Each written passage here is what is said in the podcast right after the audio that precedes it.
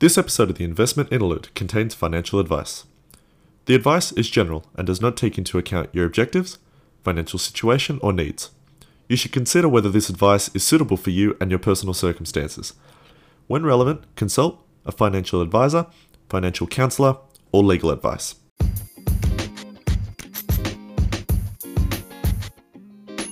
You're listening to The Investment Interlude, a podcast that talks about money, finances, the stock market, and the economy as a whole.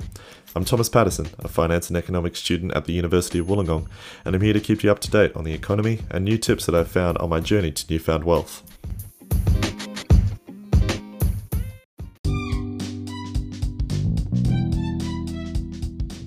Another week, another episode. Uh, it's good to see everyone back. I have been checking some of the little statistics and things on the old Spotify records. Uh, it says that I have got a, quite a few listeners, which is good. Uh, I really appreciate the support yet again. This week, alternative investments. What are they? Uh, well, that's what I'm here to answer. I will probably also give a little disclaimer. Uh, this gets a little bit, um, probably a little bit more technical. If there is anything uh, that you'd like to talk about, uh, I will actually be doing a Q&A through this one. I'm hoping that I can set that up properly. Uh, basically, there'll be a link in the uh, description or the about section of this episode, uh, and you can click on it and it'll throw me some questions. Uh, you just type them in and send them to me, and I will try and do like a sort of a 2.5 episode, just basically answering some of the questions if you've got any. and if there's enough. So, Alternative investments. Let's list them out. The cash equivalent, some uh, the real estate investment trust, the mortgage-backed securities, which sort of falls in again to the mortgage stuff, uh, commodities, and derivatives. Those are the big ones I'll be talking about. So, where do we start? Uh, well, we start with the cash equivalents because they're the most common. So, the cash equivalent, as I did speak about last episode, uh, the savings account that is technically a type of cash equivalent as you are making a return on it. It is an investment. Uh, but the more common one that many people seem to talk about is the term deposit. Term deposit, much like savings accounts, are basically you put your money in and you earn a return off it. Term deposits generally have a better interest rate uh, versus a savings account because uh, there's lower risk of a client taking money out uh, without, you know, like in a certain time frame. I think the best way of saying that is probably that. Basically, uh, term deposits will offer better returns because the money is more secure to the bank, but less secure to uh, is also less secure to you because you can't access it. You've got to uh, put it in for a term, and you're not allowed to touch the money. Um, another type of cash equivalent is the money market instruments. Uh, for investors, probably not so important uh, because uh, money market instruments are sold and bought off the primary money markets.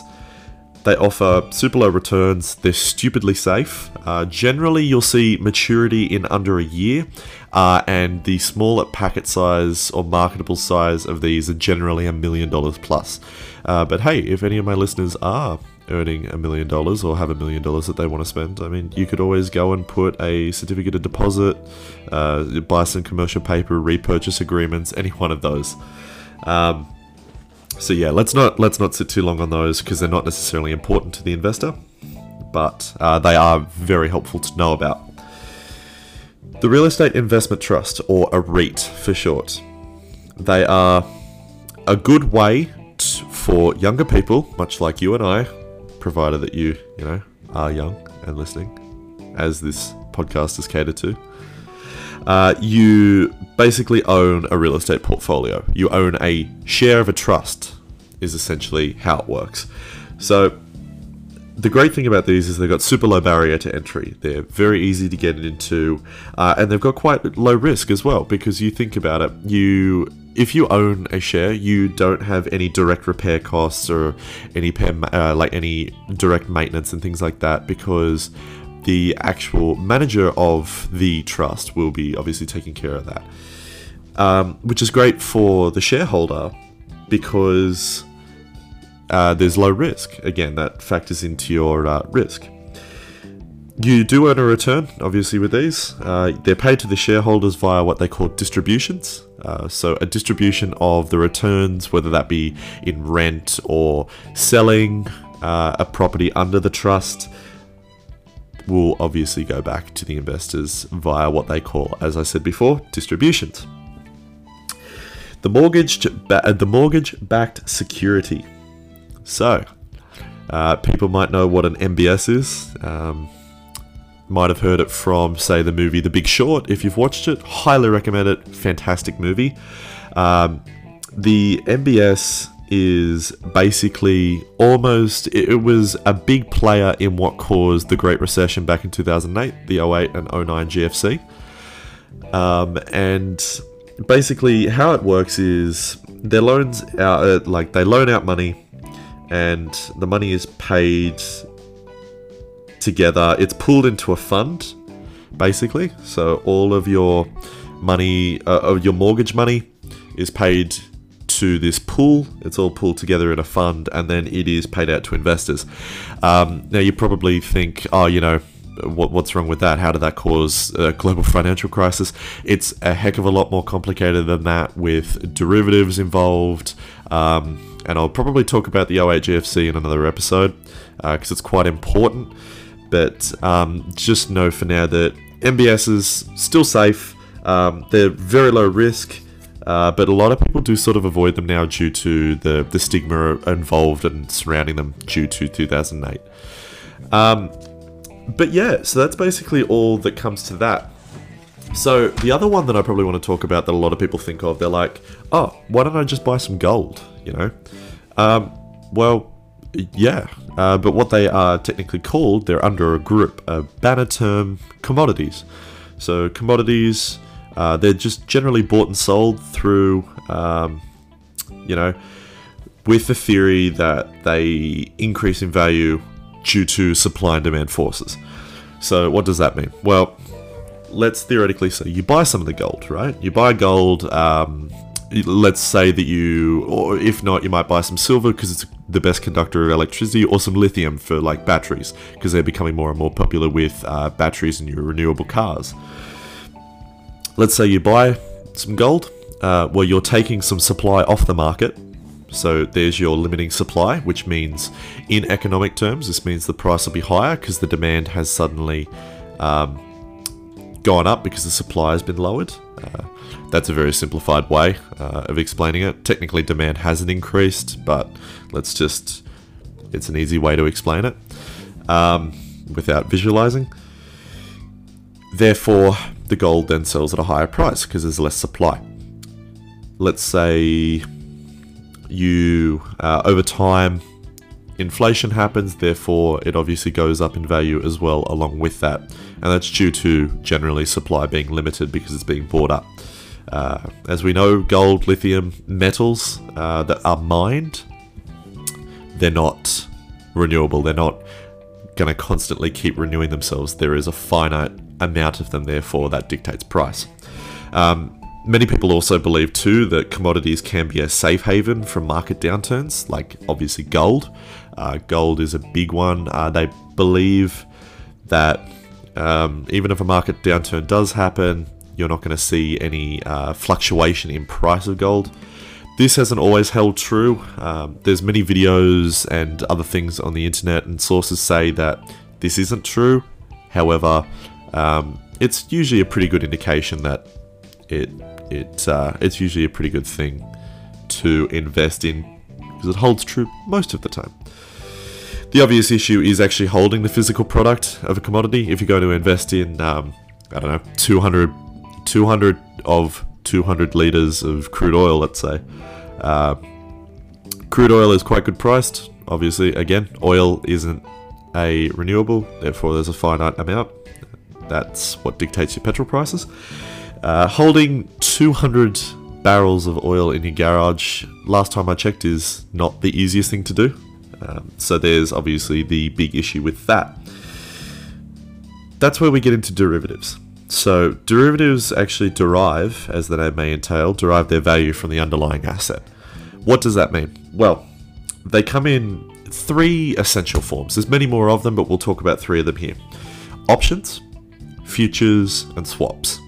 So what does this mean? Well, let- let's let's oversimplify it because it's quite complicated. Oversimplifying it, it's essentially a bet or you specula- uh, speculation on if a market will increase or decrease. So if you're correct, your derivative will increase in value, and obviously, if you're wrong, the value is going to decrease. Um, these can be used to mimic returns, such as commodities, without actually needing storage. Hence, where your futures come in, you can bet on the futures of prices of a commodity. Uh, and companies will generally use derivatives to hedge risky positions. What does that mean? Um, in a simple way of it, let's say a company owns uh, 20% of Apple. That's a huge amount. You're probably, you know, you'd be worth billions. Uh, the company would be huge. Let's just say, for you know, talking sake, that that's the case. They will take out an option. Basically, the way that an option works is is that it has a price attached to it, and you can use the option, which is called an exercising. You can exercise the option to buy the stock at the price that the option states, which is called a strike price. Uh, you do pay a premium to have the option, but let's not talk about that at the moment. So, the way that a strike price works, let's say Apple's share prices at the moment, I don't know what they are off the top of my head, I think they're in the hundreds. Uh, let's say that they're $20, right? Uh, so, alright, cool, they're $20. Now, let's say I buy an option, they're called a call option for buying, or if you want to short an option, you're going to call it a put. You buy a call option to exercise at maturity, and you'll buy it at uh, let's say twenty dollars. Let's say that they you can buy the options, and you the strike price is twenty dollars. The price then suddenly goes up. The share price, I'm talking here, the share price goes up, uh, and now suddenly your shares are at twenty five dollars. Cool. Well, I've got an option here that says that I can exercise and buy at twenty dollars. You then exercise the option and you buy the shares at twenty dollars. Suddenly, you've just made a five dollar profit already on that share. So that's kind of how options work. Futures are a little bit different, and swaps are quite complicated as well. Swaps can be pretty easy. Um, simply, it's a bet, uh, and if you're right, you'll swap for something.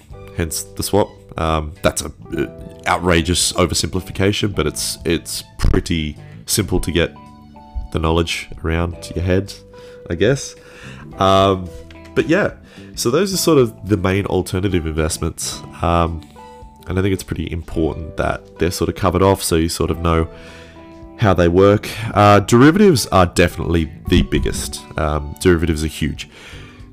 The total world stock market, I believe, um, is oh, it's huge. Let's just leave it at that. It's ginormous. The stock market, the world market, D- the derivative market is kind of like a nuclear warhead.